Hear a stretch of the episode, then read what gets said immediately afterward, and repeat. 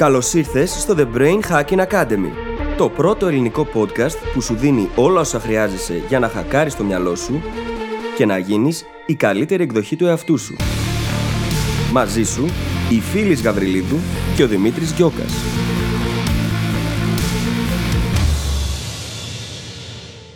Γεια σου, Brain Hacker, και καλώς ήρθες σε ένα ακόμα επεισόδιο του The Brain Hacking Academy. Καταρχάς, θέλω πάρα, πάρα πολύ να σε ευχαριστήσω, γιατί χάρη σε σένα και χάρη στη δικιά σου βοήθεια, πετύχαμε τον επόμενο μεγάλο στόχο μας. Αλλά δεν θα σου πω περισσότερο εδώ, επίτηδες, να πας να το ακούσεις με το που ξεκινήσει το επεισόδιο. Πέρα από αυτό, σήμερα μιλάμε για την κινητοποίηση. Είναι ένα θέμα που απασχολεί πάρα πολύ κόσμο Έχουμε συζητήσει με τον τρόπο μας και γι' αυτό στο παρελθόν, αλλά σήμερα το πιάνουμε από μια άλλη οπτική. Για τη διαφορά μεταξύ του μοντέλου για την κινητοποίηση που όλοι έχουμε μάθει από όταν είμαστε παιδιά και το πραγματικό μοντέλο κινητοποίησης το οποίο μπορεί πραγματικά να μας βοηθήσει να πετύχουμε τους στόχους μας, να κινηθούμε προς τα εκεί που εμείς θέλουμε και να γίνουμε η καλύτερη εκδοχή του εαυτού μας. Θα πω ότι υπάρχουν τρία είδη κινητοποίησης. Να το ξέρεις από τώρα. Υπάρχει εξωτερική κινητοποίηση, η κινητοποίηση με βάση τους στόχους και η εσωτερική κινητοποίηση. Θα δεις γιατί το κάθε μοντέλο έχει τα προβλήματά του και το πώς η εσωτερική κινητοποίηση μπορεί πραγματικά να είναι η λύση. Και πίστεψέ με, πάμε αρκετά βαθιά για να καταλάβεις ακριβώς πώς πρέπει να το εφαρμόσεις. Δεν θα σου πω περισσότερα εδώ. Πήγαινε να ακούσεις το επεισόδιο και σου εύχομαι καλή συνέχεια. Καλησπέρα Δημήτρη. Καλησπέρα φίλη, τι κάνεις; Είμαι πολύ καλά και είμαι πολύ χαρούμενη, διότι χθες φτάσαμε το milestone που είχαμε θέσει. Ναι. 100.000 downloads. Ναι.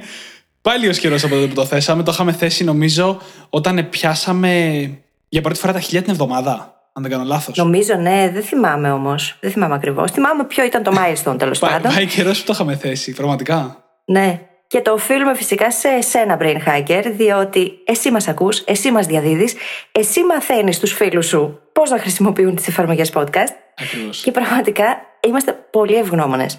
Χαιρόμαστε πάρα πολύ γι' αυτό. Όταν ξεκινήσαμε, είχαμε αυτή την απορία. Πώς θα μάθει ο κόσμος να χρησιμοποιεί το μέσο; Και τελικά το πρόβλημα μας το λύσατε εσείς. Ευχαριστούμε πάρα πολύ. Ναι, στην αρχή κάναμε κάποιες προσπάθειες να δείξουμε στον κόσμο πώς να χρησιμοποιεί podcast, αλλά πραγματικά η συντριπτική πλειοψηφία των brain hackers σήμερα έχει έρθει επειδή εσείς τους φέρατε εδώ. Επειδή εσείς τους δείξατε πώς να τα χρησιμοποιούν. Το οποίο είναι απίστευτο. Ξεκάθαρα. Και όχι μόνο γι' αυτό. Τα ίδια σας τα reviews βοηθάνε πάρα πολύ. Και έχουμε ένα καινούργιο review το οποίο θα διαβάσουμε τώρα στον αέρα. Για διάβασα το. Είναι από τον Τέο Κάρκ, σε σχέση με το επεισόδιο που είχαμε ονομάσει Η δεξιότητα του να μην κάνεις απολύτως τίποτα, επεισόδιο 69 παρεπτόντως, για όποιον θέλει να πάει να τα ακούσει, είναι λοιπόν από τον Τέο Κάρκ και γράφει: Παιδιά, ειλικρινά, από τα καλύτερά σας επεισόδια. Ναι, έχω γράψει σχόλιο και τα έχω ακούσει όλα πάνω από μία φορά. Ευχαριστούμε. Wow. Το απόλαυσα ειλικρινά είναι πράγματα που είχα παρατηρήσει και εγώ όλον αυτόν τον καιρό, καθώς όπως λέτε, στο κενό της βαρεμάρας είναι που βρίσκει το παράθυρο να μπει η δημιουργικότητα στη ζωή μας. Κατά την περίοδο που βαριόμουν, ιδίως εξεταστικές, σαν θετική αναβλητικότητα, και το βάζει εισαγωγικά, όπως είπε και ο Δημήτρης, και είχα γράψει σε παλιότερο άρθρο, ήταν που έστησα το site μου, έγραψα 50 με 60 άρθρα, έγραψα βιβλίο, μετέφρασα βιβλίο, διάβασα πάνω από 100 βιβλία, no joke, και έμαθα πάνω από 20 δεξιότητες στην πορεία. Σε λειτουργικό βαθμό προφανώς, δεν μιλάμε για μάστερη. Φίλη, δυστυχώς επειδή το ακούω όταν κάνω άλλες δουλειές ή όταν οδηγώ κυρίως, δεν κρατώ σημειώσεις. Όμως μόλις κρατήσω θα είσαι η πρώτη που θα στη στείλω, επειδή ακούω πόσο χαρούμενοι σε κάνουν και είναι ωραίο να χαίρεσαι με τα μικρά πράγματα στη ζωή. Δεν είναι μικρό. Δεν είναι καθόλου μικρό. Επίσης, να πω ότι φαίνεται πραγματικά ότι ο Τεό έχει ακούσει πολλά επεισόδια και ξέρει για τι πράγματα μιλάμε και ξέρει πόσο πολλά τρέψει και τις σημειώσεις επίσης, έτσι. Και ήταν brain hacker πριν καν συνειδητοποιήσει ότι είναι brain hacker. πριν έρθει στο community. Ακριβώς. Ευχαριστούμε πάρα πολύ, Σας λοιπόν. ευχαριστούμε λοιπόν πάρα πάρα πολύ όλους και τον Τεό και όλους σας που μας φέρετε μέχρι εδώ και ποιος ξέρει μέχρι που θα φτάσουμε. Εμείς δεν σταματάμε πάντως. Εμείς δεν σταματάμε και ετοιμάζουμε και διάφορα άλλα πράγματα που είναι μυστικό προς το παρόν. Φυσικά και είναι μυστικό προς το παρόν. Και να θέσουμε, λέω εγώ, και το επόμενο milestone, το οποίο για μένα είναι Ναι. το να έχουμε χίλια κατεβάσματα κάθε μέρα για μια ολόκληρη εβδομάδα. Για να δούμε. Από εσάς εξαρτάται, παιδιά. Δεν είμαστε και συγκλονιστικά μακριά, οπότε βοηθήστε και εσείς λίγο, γιατί πρώτα απ' όλα ακούτε πόσο χαρούμενους μας κάνουν, έτσι. Δηλαδή, μόνο γι' αυτό. Μόνο γι' αυτό. Και όπως γράψαμε χθες που αναρτήσαμε το Milestone, η δική σας εξέλιξη είναι η δική μας νίκη. Πέρα από την πλάκα δηλαδή. Δεν είναι ζήτημα αριθμών. Είναι ζήτημα ανθρώπων που παίρνουν τα εργαλεία, τα κάνουν δικά τους και γίνονται η καλύτερη εκδοχή του εαυτού τους. Δεν μπορούσα να πω κάτι καλύτερο.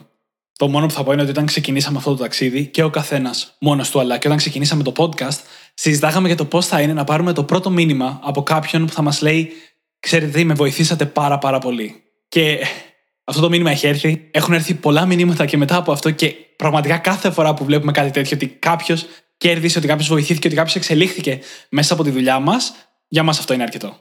Ακριβώς. Και μετά από αυτή τη συγκινητική εξομολόγηση, πάμε στο επεισόδιο. Ναι.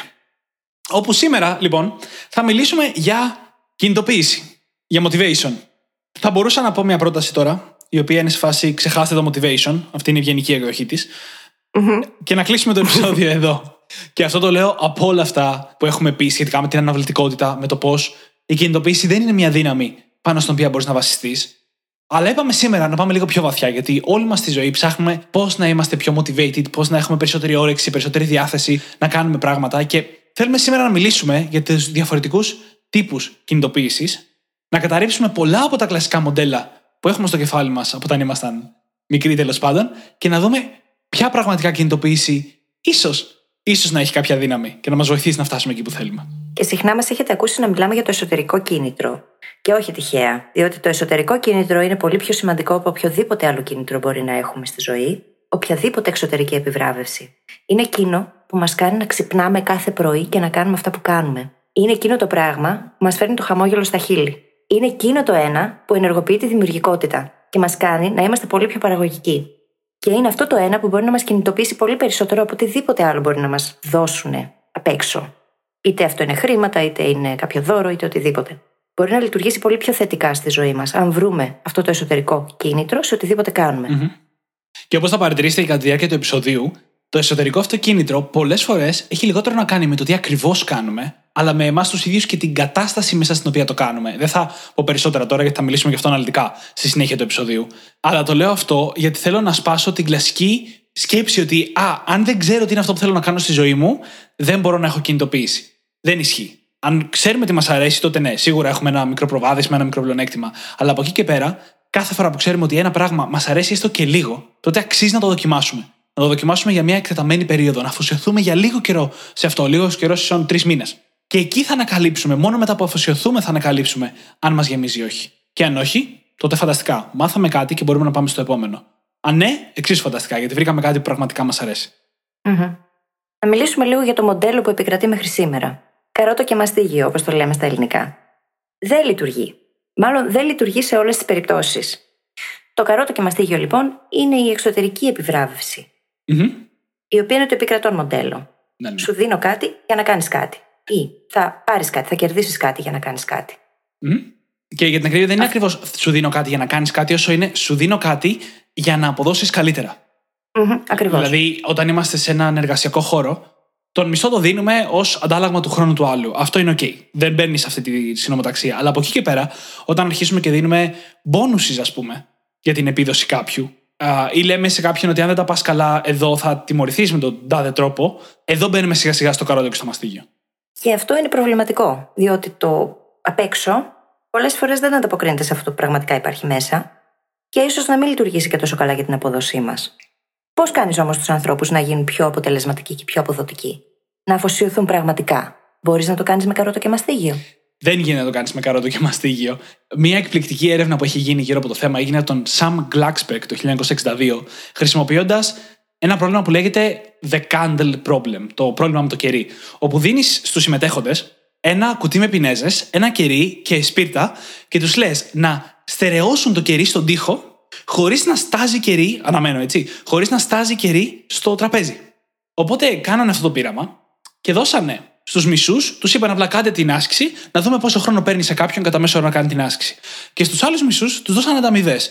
Τους είπαν, αν είσαι στο 25% που θα το τελειώσει πιο γρήγορα, θα πάρεις 10 ευρώ. Αν είσαι ο νούμερο 1, θα πάρεις 50 ευρώ. Εντάξει. Και βάλανε λοιπόν το συμμετέχοντες να κάνουν αυτή τη δουλειά. Και με βάση αυτά που ξέρουμε μέχρι σήμερα, τι απόδοση θα περιμέναμε; Θα περιμένουν αυτοί που έχουν μια ανταμοιβή να τελειώσανε πιο γρήγορα, έτσι; Έλα όμως που αυτοί που είχαν την ανταμοιβή, τους πήρε 3,5 λεπτά περισσότερο να λύσουν το πρόβλημα. 3,5 λεπτά περισσότερο. Σε μια διαδικασία που κατά μέσο όρο παίρνει 10 λεπτά. Το οποίο είναι συγκλονιστικό ποσοστό, δηλαδή είναι 35% είναι τεράστιο σε κάτι τέτοια. Και η λύση, καταρχάς να πούμε αυτό, είναι ότι πρέπει να σκεφτείς να βγάλεις τις πινέζες από το κουτί, να στερεώσεις το κουτί στο τοίχο με τις πινέζες και να βάλεις το κερί μετά μέσα στο κουτί αναμένο. Ενώ οι περισσότεροι προσπαθούσαν να λιώσουν το κερί και να το κολλήσουν στον τοίχο ή να καρφώσουν το κερί στον τοίχο ή δεν ξέρω εγώ τι άλλο. Και φυσικά αποτελεί ένα πρόβλημα το οποίο απαιτεί δημιουργικότητα, έτσι. Διότι όταν βλέπεις τις πινέζες μέσα στο κουτί, το μυαλό σου δεν πάει τόσο γρήγορα ή τόσο εύκολα στο ότι μπορείς να χρησιμοποιήσεις και το κουτί. Και αυτή ήταν και η διαφορά στο δεύτερο πείραμα. Mm-hmm. Όταν τους δώσαν ξανά τα ίδια υλικά, απλά η διαφορά ήταν πως στη δεύτερη περίπτωση οι πινέζες ήταν έξω από το κουτί και το κουτί ήταν μόνο του. Οπότε το μυαλό το έβλεπε σαν εργαλείο και το ίδιο. Ναι, απευθείας. Το έβλεπε σαν κάτι ξεχωριστό. Ε, ενώ όταν τα δίνανε με τις πινέζες μέσα, το μυαλό έβλεπε το κουτί ως δοχείο για τις πινέζες. Και όχι ως ένα ακόμα κομμάτι του puzzle. Και το ενδιαφέρον εδώ είναι η διαφορά ανάμεσα σε όταν η διαδικασία έχει κάποια δημιουργικότητα μέσα, εναντίον του όταν η δουλειά έχει να κάνει μόνο με κάτι μηχανιστικό, να το πω έτσι. Κάτι που ξέρεις ακριβώς το στόχο, ξέρεις ακριβώς που πας και απλά έχεις να εκτελέσεις. Αυτό που βρήκανε λοιπόν, τόσο σε αυτή την έρευνα, όσο και σε αργότερες έρευνες του Ντάν Αριέλη, που είναι από τους μεγαλύτερους ψυχολόγους που κάνουν έρευνες πάνω στη συμπεριφορική ψυχολογία, βρήκαν ότι οποτεδήποτε χρειάζεται έστω και λίγο νους, έστω και λίγο δημιουργικότητα σε, για, στη δουλειά, οι ανταμοιβές κάνουν ζημιά. Όχι μόνο δεν βοηθάνε, κάνουν ζημιά. Ναι, περιορίζεται το οπτικό μας πεδίο και κάνει φόκου μόνο σε αυτό που έχουμε μπροστά μας. Ενώ δημιουργικότητα σημαίνει ότι βλέπω περιφερειακά. Ότι παρατηρώ τα πράγματα, παρατηρώ πολύ περισσότερα από αυτά που έχω μόνο μπροστά μου. Και όταν παρατηρώ αυτά που έχω μόνο μπροστά μου, συνήθως είναι αυτό που κάνουμε μηχανικά, διότι δεν ψάχνουμε να βρούμε και λύσεις, έτσι. Είναι αυτό που ξέρουμε πώς να το κάνουμε, το κάνουμε, γιατί έχουμε το κολλάει. Η δημιουργικότητα όμως είναι κάτι έξω από αυτό. Ο νους περιορίζεται με το καρότο και μαστίγιο. Ναι. Εν ολίγης. Παρατηρούμε λοιπόν εδώ ένα μεγάλο πρόβλημα με το να βάζουμε κίνητρα στην απόδοσή μας. Και εδώ θέλω να κάνω ένα πολύ βασικό διαχωρισμό. Πολλές φορές έχουμε μιλήσει και εδώ στο podcast για το να βάζουμε κίνητρα που να βεβαιώνουν ότι θα κάνουμε τη δουλειά. Αν δεν κάτσω να κάνω γυμναστική, θα δώσω σε ένα φίλο μου 100 ευρώ. Αυτό είναι μια άλλη κατηγορία. Εκεί βάζουμε κίνητρα ώστε να επιβεβαιώσουμε ότι θα κάτσουμε να κάνουμε κάτι. Φανταστείτε το πείραμα που μόλις είπαμε, να τους λέγανε Σας δίνουμε 5 ευρώ, να κάτσετε να κάνετε το τεστ με το κερί. Όλοι θα καθόντουσαν. Mm-hmm. Εδώ μιλάμε για το να συνδέονται τα κίνητρα με την απόδοσή μας. Με το πόσο καλά θα τα πάμε στο γυμναστήριο, ας πούμε. Και με το πόσο κινητοποιημένοι θα είμαστε όσο είμαστε εκεί. Όχι με το πόσο κινητοποιημένοι θα είμαστε στο να πάμε εκεί. Έτσι, να τα διαχωρίσουμε λίγο αυτά. Την αναβλητικότητα με την απόδοση. Ναι, σκέψου το παράδειγμα που μου λες εσύ ότι θα σου δώσω 50 ευρώ για να πας σήμερα στο γυμναστήριο. Και εγώ βαριέμαι. Πάω στο γυμναστήριο. Μπορώ απλά να πάω και να μην κάνω τίποτα, Δημήτρη. Και να σε δουλέψω και να πάρω τα 50 ευρώ. Μπορώ πολύ απλά να κάνω αυτό. Από την άλλη, αν το κίνητρό μου είναι εσωτερικό και ξέρω ότι θα το χαρώ, ότι μετά από αυτό θα αισθάνομαι ευεξία, υγεία, αυτά είναι εσωτερικά κίνητρα και, και το κάνω για αυτό το λόγο, φυσικά θα παω και θα δώσω τον καλύτερό μου εαυτό. Ναι. Αυτή είναι η διαφορά. Ακριβώς. Αυτό ακριβώς και ισχύει όταν χρησιμοποιούμε αυτές τις τεχνικές για να αντιμετωπίσουμε την αναβλητικότητα. Θέλουμε να κάνουμε κάτι. Θέλουμε να γυμναστούμε. Θέλουμε να αποκτήσουμε καλύτερη σωματική ευεξία και υγεία. Αλλά αναβάλουμε π.χ. να πάμε στο γυμναστήριο. Οπότε, κλέβουμε, υποχρεώνουμε τους εαυτούς μας να πάμε μέχρι εκεί. Αλλά όταν πάμε εκεί, όταν έχουμε βρεθεί μέσα και είμαστε εντυμένοι με τα ρούχα της γυμναστικής, θέλουμε να είμαστε εκεί. Υποσυνείδητα θέλουμε, πραγματικά μας νοιάζει. Έχουμε εσωτερική κινητοποίηση για να κάνουμε τη δουλειά αφού φτάσουμε εκεί. Οπότε περνάμε το δύσκολο κομμάτι που είναι σχεδόν πέρα από τον έλεγχό μας, εκεί που το κεφάλι μας λέει Ποιος πάει γυμναστήριο τώρα, δεν μπορώ, βαριέμαι, μπλα μπλα μπλα. Και όταν φτάνουμε εκεί, μετά η δικιά μας κινητοποίηση μας βάζει και κάνουμε τη γυμναστική. Μου θυμίζει αυτό όλο λίγο το να λέμε ως γονείς τα παιδιά σημάζεψε το δωμάτιό σου και μετά θα πάμε στο πάρκο ή κάτι άλλο. Δεν υπάρχει εσωτερικό κίνητρο. Και γι' αυτό το λόγο πολλές φορές βαριούνται. Κάνουν έτσι απατσουλιές. Ναι. Ε, να θυμηθούμε λίγο και πώς ήμασταν παιδιά, έτσι. Κάναμε ποτέ κάτι αν δεν είχαμε όρεξη να το κάνουμε αν δεν είχαμε εσωτερικά την ανάγκη ή αν δεν υπήρχε κάτι που πραγματικά θέλαμε να πετύχουμε κάνοντάς το. Ποιος λέει ότι όταν μεγαλώνουμε αλλάζει αυτό; Όχι, δεν αλλάζει σε καμία περίπτωση. Και νομίζω ότι αυτό μας φέρνει σιγά σιγά στον δεύτερο τύπο κινητοποίησης. Ο πρώτος λοιπόν είναι το καρότο και το μαστίγιο, η τελείω εξωτερική κινητοποίηση. Και πάμε τώρα στην κινητοποίηση με βάση τους στόχους. Καταρχάς, σε πάρα, πάρα πολλά περιβάλλοντα, εργασιακά ας πούμε, παρόλο που υπάρχουν εξωτερικές κινητοποιήσει, όπως τιμωρίες, ανταμοιβές κτλ., οι άνθρωποι κινητοποιούνται με βάση τους προσωπικούς τους στόχους. Έτσι, κινητοποιούνται με βάση το ότι θέλουν εκείνη την προαγωγή, το ότι θέλουν να ολοκληρώσουν εκείνο το project, το ότι χρειάζονται να μαζέψουν χρήματα για να αγορα... κάνουν εκείνη την αγορά ή για να κάνουν εκείνο το ταξίδι ή οτιδήποτε. Οι άνθρωποι συνήθως κινητοποιούνται με τους δικούς τους στόχους. Αλλά και αυτό το μοντέλο έχει πάρα, πάρα πολλά προβλήματα με τη στοχοθεσία. Και καταρχάς έχουμε μιλήσει πολύ για τη στοχοθεσία στο παρελθόν και πώς να γίνει σωστά και τα προβλήματα που έχει, αλλά σίγουρα πρέπει να τα ξαναδούμε κάποια κομμάτια εδώ. Και το πιο σημαντικό είναι ότι η κινητοποίηση για έναν στόχο κρατάει μόνο για ένα πολύ βραχή χρονικό διάστημα. Δηλαδή, αποφασίζεις τώρα ότι θέλεις να πετύχεις τον χ στόχο και έχεις μεγάλη κινητοποίηση γύρω από αυτό για την επόμενη μία εβδομάδα. Και αυτό καλό θα ήταν. Και μετά τίποτα. Μετά αυτό φεύγει από το παράθυρο. Εκτός και αν υπάρχει μια εσωτερική πρόθεση στην οποία αυτός ο στόχος έρχεται και κουμπώνει. Τότε το όλο θέμα αλλάζει, έτσι. Διότι υπάρχει αυτή η εσωτερική φωτιά, η φλόγα, που καίει και μας κινητοποιεί. Είναι λοιπόν σημαντικό να υπάρχει αυτή η πρόθεση. Να, να υπάρχει κάποιος λόγος, ρε παιδί μου, για να κάνουμε αυτό που κάνουμε. Διαφορετικά οι στόχοι όντως μπορεί κάποια στιγμή να πάψουν να μας κινητοποιούν και να σταματήσουμε. Να τα παρατήσουμε και να πούμε εντάξει, δεν το κατάφερα, δεν μπορώ. Ναι. Και να κάνουμε και αυτό το αρνητικό self-signaling, έτσι. Ναι, και όσο μιλάμε και στα πλαίσια της κινητοποίησης αυτής καθεαυτής, δεν μπορούν οι στόχοι να μας καλύψουν. Όταν ε, περάσει μια εβδομάδα και η κινητοποίηση φύγει από το παράθυρο, εμείς θα κάνουμε. Mm-hmm. Εκτός από ότι θα αρχίσουμε να γινόμαστε αναβλητικοί και έχουμε μιλήσει πολύ γι' αυτό, δεν θα έχουμε καν όρεξη να κάνουμε τη δουλειά αν δεν υπάρχει κάτι βαθύτερο. Έχουμε πει πολλές φορές η κινητοποίηση είναι μια δύναμη η οποία είναι χρήσιμη για ένα και μόνο λόγο. Στην αρχή, εκεί που έχεις πάρα πολύ όρεξη, είναι η στιγμή που στείνεις το πλάνο σου. Το τι θα κάνεις κάθε μέρα, το σε τι θα επικεντρωθείς, το πού θα χωρέσεις το πρόγραμμά σου, ποια είναι τα επόμενα σου βήματα, δεν γίνεται να ξέρεις όλα τα βήματα. Έτσι, ποια είναι τα επόμενα σου βήματα, ορίζεις αυτά την ώρα που έχεις όρεξη να ασχοληθείς με αυτές τις διαδικασίες και μετά, όταν φύγει η κινητοποίηση, έχεις ήδη έτοιμα τα συστήματά σου και τη διαδικασία σου και το μόνο που έχεις να κάνεις είναι να εκτελέσεις. Ξανά, ξανά, ξανά, ξανά, μέχρι να φτάσεις εκεί που θες να φτάσεις. Και μην ξεχνάμε ότι με τους στόχους, όταν απλά τους πετυχαίνουμε και τελειώνουν, έρχεται κάπου και το hedonic adaptation, έτσι. Ναι, πω, πω, ναι. Αυτή η προσαρμογή που ξαφνικά το καινούριο στην αρχή μας κινητοποιεί, μας δίνει χαρά και μετά από λίγο καιρό έχει γίνει μια κανονικότητα. Να χρησιμοποιήσω αυτή τη λέξη που είναι και της μόδας αυτές τις μέρες. Και επειδή έχει γίνει μια κανονικότητα, δεν μας εντυπωσιάζει πια. Το μυαλό την έχει συνηθίσει, τη δέχεται σαν κάτι φυσιολογικό, έχει πάψει να την παρατηρεί καν και ψάχνει να βρει κάτι άλλο να του δώσει χαρά. Ναι. Νομίζω δεν υπάρχει καλύτερος τρόπος να εξηγήσουμε το hedonic adaptation από αυτό που έχουμε ήδη ξαναπεί ότι κάνανε μια έρευνα και πήγανε σε άτομα που μόλις είχαν κερδίσει το Joker και σε άτομα που είχαν μόλις μείνει ανάπηρα και τους κάνανε μια έρευνα για το πόσο χαρούμενοι, πόσο ευτυχισμένοι ήταν εκείνη τη στιγμή. Και προφανώς το ένα group απάντησε πάρα πάρα πολύ, το άλλο group απάντησε ελάχιστα ή καθόλου. Και ένα χρόνο μετά ξαναπήγανε στα ίδια ακριβώς άτομα, κάναν την ίδια ακριβώς ερώτηση και οι δύο ομάδες, η ευτυχία τους ήταν στη μέση. Στο ίδιο επίπεδο. Και αυτό είναι το φαινόμενο του hedonic adaptation, όπου η χαρά που παίρνουμε από κάτι όπως το να πετύχουμε ένα στόχο, κρατάει μόνο βραχυπρόθεσμα. Μετά από λίγο καιρό έχει φθήνει και έχουμε γυρίσει στο φυσιολογικό, όπως και αν μας συμβεί κάτι δυσάρεστο. Είναι ένας μηχανισμός άμυνας του μυαλού, ώστε να μας προστατεύσει από κάτι πάρα πάρα πολύ δυσάρεστο ή από το να νομίζουμε ότι όλα θα πηγαίνουν πάντα φανταστικά, όπως πήγανε μία φορά. Είναι μια μηχανή άμυνας, ένας μηχανισμός μάλλον άμυνας. Και επειδή θέλουμε να πάμε κόντρα σε αυτό, λοιπόν, χρειαζόμαστε να υπάρχει και αυτό το εσωτερικό κίνητρο. Διότι οι στόχοι είναι καλοί, έτσι, καλοί και άγιοι. Τους χρειαζόμαστε. Είναι σημαντικοί. Άλλωστε, τι κάνουμε εδώ; Είναι ωραίο να θέτουμε στόχους και να παίζουμε μέχρι να τους πετύχουμε. Όταν όμως τους πετυχαίνουμε, Ναι. ή όταν σταματάμε κάποια στιγμή γιατί έχουμε χάσει αυτή την κινητοποίηση, τι γίνεται; Πολλές φορές διατρέχουμε τον κίνδυνο να μετατραπούν αυτοί οι στόχοι που θέτουμε και σε ένα πρέπει, όπως γίνεται συχνά και με το καρότο και μαστίγιο. Μμμ. Και αυτό έρχεται σε αντίθεση με το πραγματικό θέλω.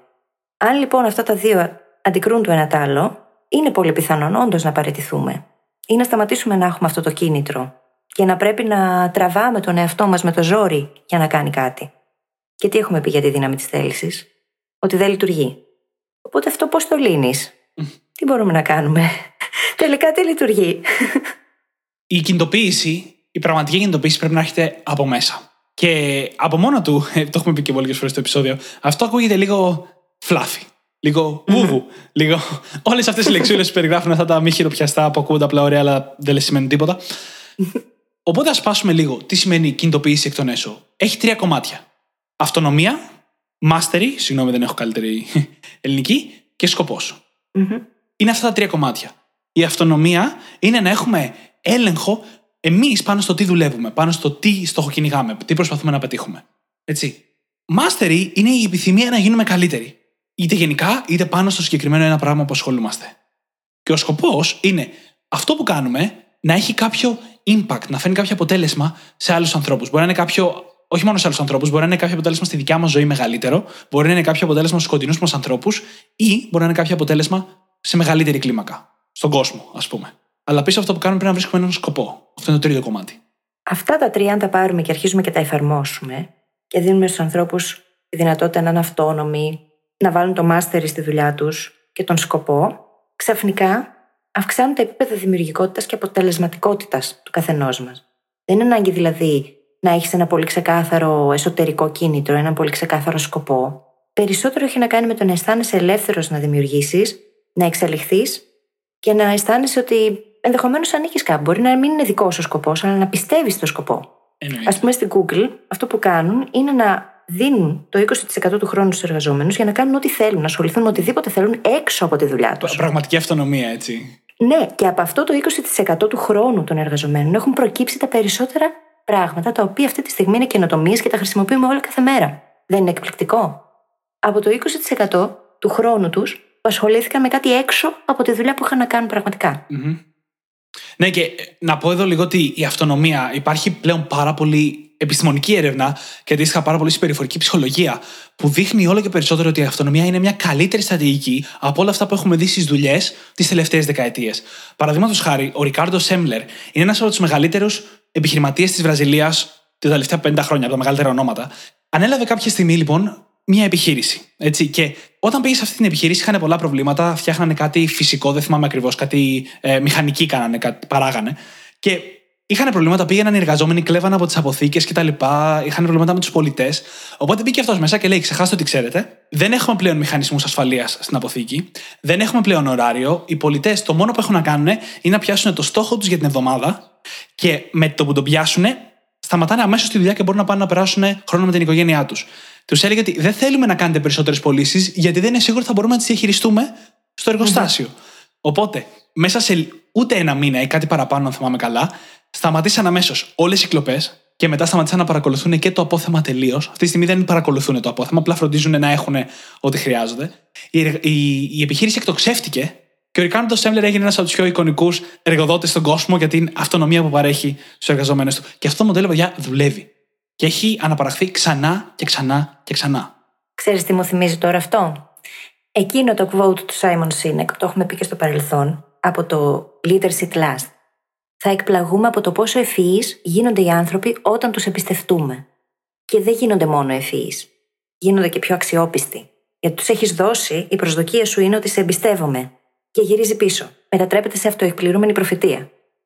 Και μέσα μια φράση έκανα τώρα reference σε τρία διαφορετικά επεισόδια ναι, του ναι, podcast. Πραγματικά. και η αυτονομία για μένα είναι συνδεδεμένη αρκετά και με την ευθύνη. Οι περισσότεροι από εμάς θα θέλαμε να έχουμε την ευθύνη. Θα θέλαμε να μπορούμε εμείς να διαλέξουμε τι κάνουμε. Απλά έχουμε αποδεχτεί, δυστυχώς, ότι στη δουλειά μας ειδικά αυτό δεν μπορεί να συμβεί. Ότι αυτό δεν μπορούμε να το έχουμε. Αλλά δεν ισχύει. Βρείτε ευκαιρίες να συζητήσετε με το αφεντικό σας, με τους συναδέλφους σας, πώς μπορείτε να μοιράσετε τη δουλειά, πώς μπορείτε εσείς να πάρετε περισσότερο τον έλεγχο, πώς θα έμοιαζε η αυτονομία για εσάς. Αρχικά, για έμπνευση, προτείνω να πάτε να ακούσετε το επεισόδιο του Ρικάρντο Σέμβλερ στο Team Ferris που είχε κάνει κάποτε, το 2017. Αλλά είναι φανταστικό. Πραγματικά φανταστικό. Σου αλλάζει τη θεωρία του πώς δουλεύουν οι επιχειρήσεις. Λες να λένε κάποτε και για μας το ίδιο σε άλλα podcast. το 2023 αντίστοιχα. Συγγνώμη, παιδιά, kick out. Μπορούμε να κάνουμε όνειρα, νομίζω. Τι λες και εσύ. Επιτρέπεται. Έτσι πιστεύω, νομίζω, ναι. Και για να κλείσουμε λίγο την αυτονομία, το εκπληκτικό δεν είναι μόνο η ευθύνη που παίρνουμε, είναι και η εμπιστοσύνη που νιώθουμε ότι μας δείχνουν. Οι περισσότεροι άνθρωποι λειτουργούν πολύ διαφορετικά και εκεί βασίζεται νομίζω και η λογική του Σάιμον Σίνεκ.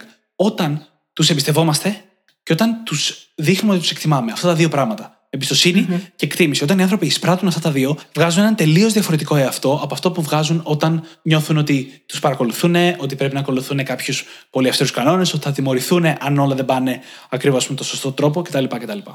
Μα σκέψου τη διαφορά που έχει το να είναι ενεργοποιημένες όλες σου οι άμυνες, τι κάνει αυτό στο μυαλό, τι μοτίβα σκέψης ενεργοποιεί, ενεργοποιεί όλες εκείνες τις εμπειρίες που είχαμε από το παρελθόν που κάποιος μας παρακολουθούσε, μας κατέκρινε, και όλα αυτά τα υπέροχα πράγματα που μας έχουν συμβεί στο παρελθόν. Και από την άλλη, ένα μυαλό που αισθάνεται ασφαλές.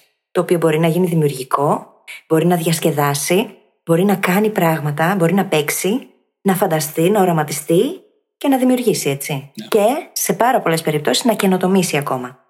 Και μεταξύ μας, αυτός ήταν και ένας από τους λόγους που εγώ αποφάσισα ότι θέλω να είμαι αφεντικό του εαυτού μου στη ζωή μου. Και που κινούμαι προ τα εκεί. Θα σου πω την αλήθεια μου και εγώ γι' αυτό το λόγο το αποφάσισα. Και όντως δουλεύει παρεμπιπτόντως τώρα που το σκέφτομαι. Η αυτονομία που έχω είναι πολύ σημαντικό κομμάτι της κινητοποίησής μου τα τελευταία χρόνια.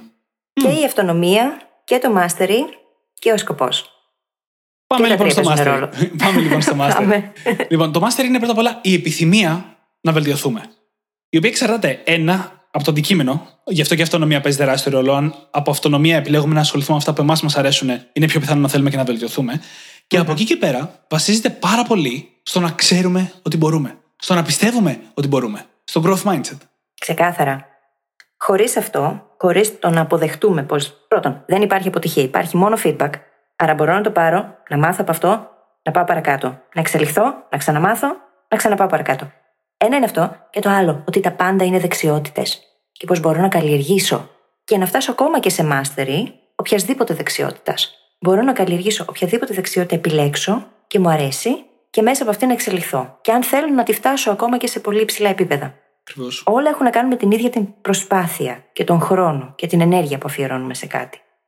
Όσο περισσότερο μας αρέσει λοιπόν, όσο πιο μεγάλο είναι αυτό το εσωτερικό κίνητρο που έχουμε, τόσο πιο μακριά θα φτάσουμε. Ναι. Και ξαναλέω, η επιθυμία να βελτιωθείς. Δηλαδή, σαν άνθρωποι, δεν είμαστε προγραμματισμένοι απλά να μένουμε στάσιμοι. Είναι κομμάτι της ύπαρξής μας το να εξελισσόμαστε και να καταφέρνουμε και να πετυχαίνουμε πράγματα. Είτε το κοιτάμε σε προϊστορικό επίπεδο, είτε το κοιτάμε σήμερα. Οπότε, ξέροντας ότι μπορούμε, ξέροντας πώς μπορούμε, και νομίζω ότι αυτό είναι και το μεγαλύτερο κομμάτι που καλύπτουμε και σε ολόκληρο το podcast, σε όλα τα επεισόδια, μπορούμε να ξεκλειδώσουμε και την γενικότερη κινητοποίηση. Σήμερα με τη φίλης, όταν ξεκινήσαμε την κλίση μας, αρκετά πριν ξεκινήσουμε την ίδια την ηχογράφηση, συζητάγαμε για κάποια καινούργια πράγματα που μαθαίνουμε πάνω σε marketing κτλ. Και, και είχαμε πορωθεί. Δεν μας υποχρεώνει κανείς, τίποτα, τίποτα. Είχαμε. Είχαμε. Ε, έχουμε λοιπόν. Και έχουμε λοιπόν προωθεί γιατί αυτό που σημαίνει είναι ότι νιώθουμε ότι γινόμαστε καλύτεροι πάνω σε κάτι που εμείς έχουμε διαλέξει να ασχολούμαστε. Και αυτό που μόνο του αρκεί.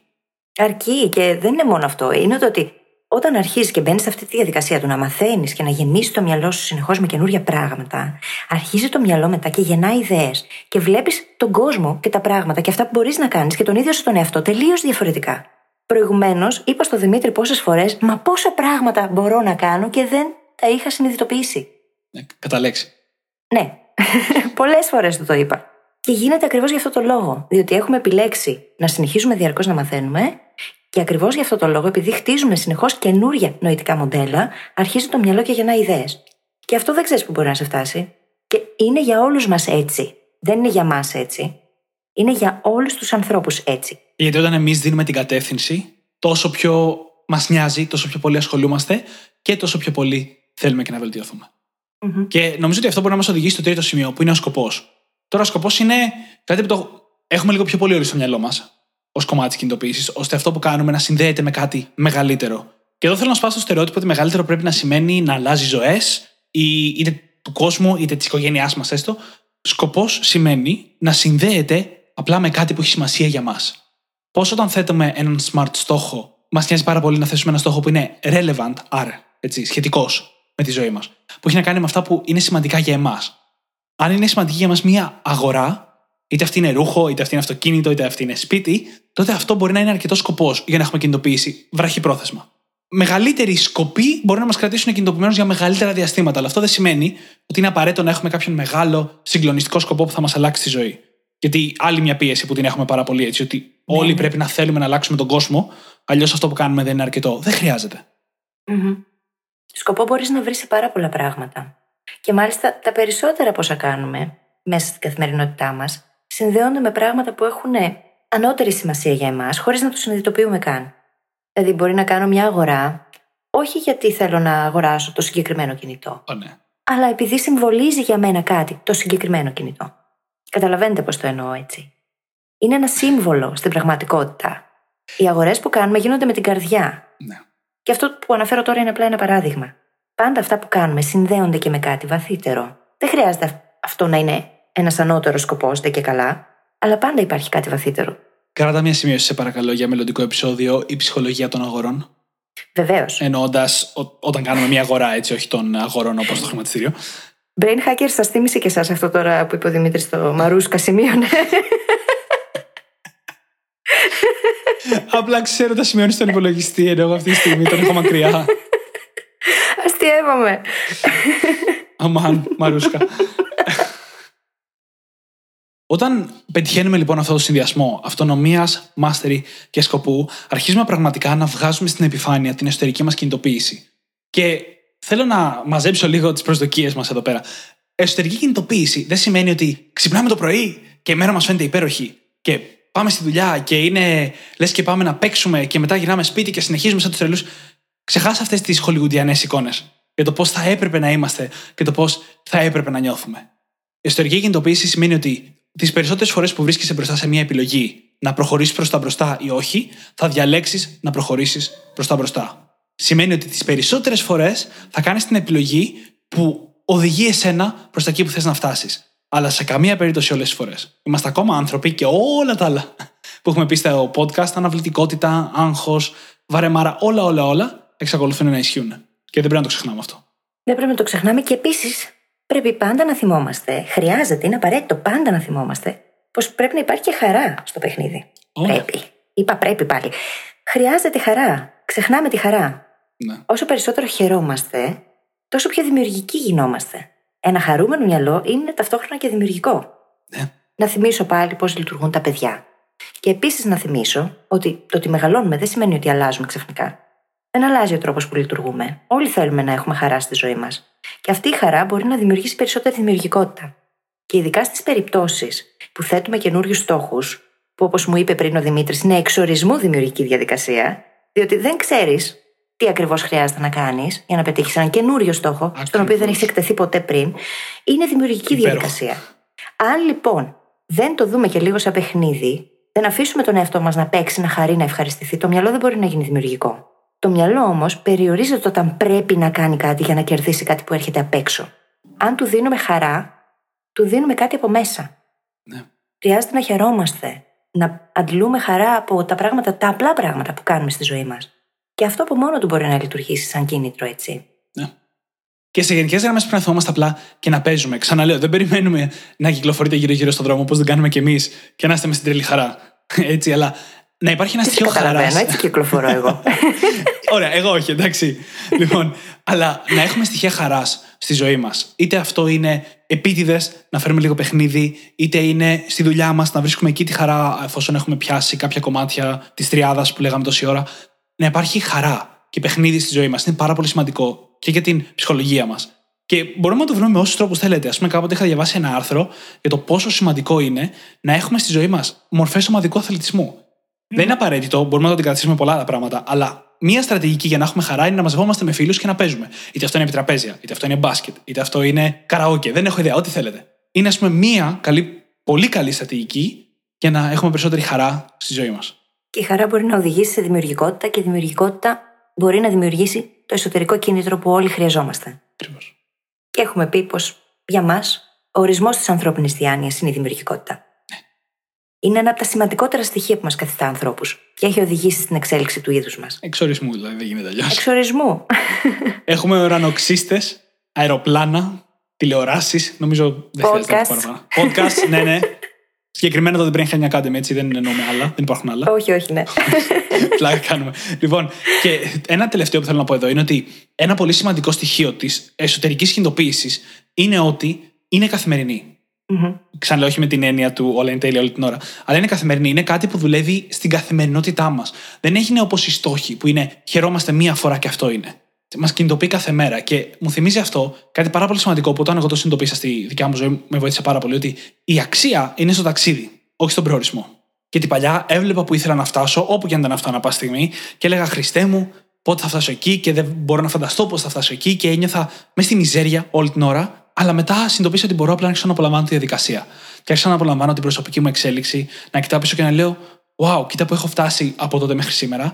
Και ξεκάθαρα αυτό μου άλλαξε τη ζωή. σω και πριν ενσθενιστώ σε βαθύ βαθμό το growth mindset. Ήταν ταυτόχρονα που συνέβαιναν αυτά στη ζωή μου. Αυτό είναι αυτό που σου είπα και προηγουμένως, πριν ξεκινήσουμε, όταν μιλούσαμε για όλο αυτό το course που παρακολουθούμε και όλα αυτά που στείλουμε αυτή τη στιγμή. Και σου είπα ότι με ενθουσιάζει και μόνο η ιδέα που θα το στήσω όλο αυτό και θα το κάνω να λειτουργήσει. Λοιπόν, ναι. Παλιότερα κάτι τέτοιο θα με τρόμαζε και απλά θα γινόμουν αναβλητική, δεν θα το έκανα. Γιατί είναι πάρα πολλά αυτά τα πράγματα που καλούμε αυτή τη στιγμή να μάθω και να κάνω, έτσι. ναι, ναι, ναι. Ο στόχος είναι πολύ ξεκάθαρος. Και η πρόθεση είναι πολύ ξεκάθαρη. Αυτή τη στιγμή μου δίνονται τα εργαλεία. Είναι πολλή δουλειά. Με ενθουσιάζει όμως όλη η διαδικασία και το ότι θα μάθω να κάνω αυτό το πράγμα. Και αυτό γιατί θα καλλιεργήσω δεξιότητες που μέχρι στιγμής δεν είχα. ναι, ναι. Η αξία είναι στο ταξίδι, παιδιά. Και το μυαλό μας χρειάζεται και το ταξίδι και τη δημιουργικότητα. Θα συνοψίσω λίγο το εξής εδώ. Το παλιό μοντέλο αντίληψης λέει ότι οι άνθρωποι χρειάζονται εξωτερική επιβράβευση ή κινητοποίηση και ότι αυτό είναι αρκετό. Στην πραγματικότητα, αυτό που λέμε εδώ σήμερα και αυτό που δείχνουν οι έρευνες είναι ότι χρειάζεται να στραφούμε προς τα μέσα. Να βοηθήσουμε τους ανθρώπους να βρουν αυτό το κίνητρο, το εσωτερικό, στην αυτονομία, στο μάστερ, στο σκοπό. Να βοηθήσουμε τους εαυτούς μας πάνω απ' όλα, πρώτα και πάνω απ' όλα, να βρούμε το εσωτερικό κίνητρο στην αυτονομία, το μάστερ και το σκοπό. Να φέρουμε περισσότερη χαρά και δημιουργικότητα στη ζωή μας και στη δουλειά μας. Και αυτό σιγά σιγά θα αρχίσει να, να χτίζει και μια τελείως διαφορετική ταυτότητα, έτσι. Ναι. Θα αρχίσουμε να αντιμετωπίζουμε τα πράγματα γενικώς διαφορετικά. Ο τρόπος με τον οποίο κάνουμε κάτι σε έναν τομέα είναι ο τρόπος που κάνουμε τα πάντα. Είναι μεταφέρσιμα όλα αυτά. Αν μάθω εγώ αυτό να το εφαρμόζω στην εργασία μου, πιθανότατα θα το μεταφέρω μετά και στον προσωπικό τομέα. Εννοείται. Είμαστε ένα πλάσμα. Χρήσιμη κατηγοριοποίηση της ζωής μας σε διαφορετικά κομμάτια, αλλά εν τέλει είμαστε ένας άνθρωπος. Που σημαίνει ότι ό,τι μαθαίνουμε, ό,τι εφαρμόζουμε στη μία κατηγορία, περνάει, αγγίζει και τα υπόλοιπα κομμάτια. Γι' αυτό το λόγο κιόλας, όταν ε, έχουμε κολλήσει πάρα πολύ άσχημα σε έναν τομέα στη ζωή μας, η κλασική συμβουλή είναι πιάσει έναν άλλο τομέα, εξέλιξε τον, βελτίωσε την ταυτότητά σου μέσα από εκείνον τον άλλο τομέα και μετά θα μπορέσεις να γυρίσεις πίσω εκεί που έχεις κολλήσει και να αλλάξεις και αυτό. Και το σημείο στο οποίο έχεις κολλήσει. Όταν κυριολεκτικά έχουμε κολλήσει σε κάτι, δεν προτείνεται να το επιτεθούμε κατά κέφαλα. Κατά κούντελα. το καλύτερο είναι να αφαιθούμε και να πάμε να κάνουμε το αμέσως επόμενο πιο απλό. Να αφαιθούμε σε εισαγωγικά, να το αφήσουμε, όχι να αφαιθούμε. Να κάνουμε let go. Όχι να κάνουμε τους εαυτούς μας let go. Εννοώ να μην αντιστεκόμαστε στην πραγματικότητα. Έτσι. Το να αφαιθούμε το εννοώ ω το να μην προβάλλουμε αντίσταση. Να πάμε κόντρα στο πρόβλημα. Δεν και καλά, όχι, θα πιέσω τον εαυτό μου, Ναι, θα το ναι, ναι, κάνω. ναι. Θα, θα, θα, θα, θα. Αυτό. Μερικές φορές γύρω-γύρω. Μερικές φορές γύρω-γύρω και μερικές φορές the obstacle is the way. Μα αυτό κιόλας, το The Obstacle is the Way του Ryan Holiday, πρακτικά αυτό λέει. Λέει ότι το εμπόδιο γίνεται ο δρόμο σου. Όταν mm. λόγω του εμποδίου αποφασίζεις να πας και γύρω-γύρω, το εμπόδιο κα- δημιουργεί το δρόμο σου. Είναι. Έχουμε αλλάξει λίγο θέμα, αλλά έχει να κάνει με το πώ. νομίζω όχι, νομίζω ότι έχει να κάνει και με την κινητοποίηση. Το πώς όταν συναντάς εμπόδια και όταν συναντάς δυσκολίες, η κινητοποίηση δεν πρέπει να φθήνει. Αντίθετα, εκεί είναι που αλλάζει η ζωή μας. Εκεί είναι, εκεί είναι, είναι τα κομβικά σημεία. Το τι θα κάνεις εκείνη τη στιγμή είναι το θέμα. Και αν η εσωτερική σου κινητοποίηση έχει να κάνει με το ότι, wow, τέλεια, πάμε να το δούμε, να το δώσω σαν παιχνίδι, ξέρω ότι μπορώ να βρω τη λύση, θα τη βρω. Είναι ένιγμα. Υπάρχουν απαντήσεις. Τότε αλλάζουν όλα. Τότε ξαφνικά το εμπόδιο γίνεται ο δρόμος. Και αυτό είναι υπέροχο. Και νομίζω ότι με αυτό μπορούμε να κλείσουμε και το επεισόδιο σήμερα, με αυτό το φανταστικο μήνυμα. Α το κλείσουμε και αυτό το επεισόδιο. Και να σας θυμίσουμε ότι όπως πάντα μπορείτε να βρείτε τις σημειώσεις του επεισοδίου μας στο site μας, στο brainhackingacademy.gr. Και θα σας ζητήσουμε φυσικά να πάτε σε οποιαδήποτε εφαρμογή podcast μας έχετε βρει και μας ακούτε, να μας αφήσετε εκεί ένα φανταστικό πεντάστερο review, διότι έτσι βοηθάτε το podcast να ανέβει, μας κάνετε πολύ πολύ χαρούμενους και θα το διαβάσουμε στον αέρα όπως κάναμε στην αρχή με του Τέο. Σας ευχαριστούμε πάρα πάρα πολύ που ήσασταν μαζί μας και σήμερα και σας ευχόμαστε καλή συνέχεια. Καλή συνέχεια.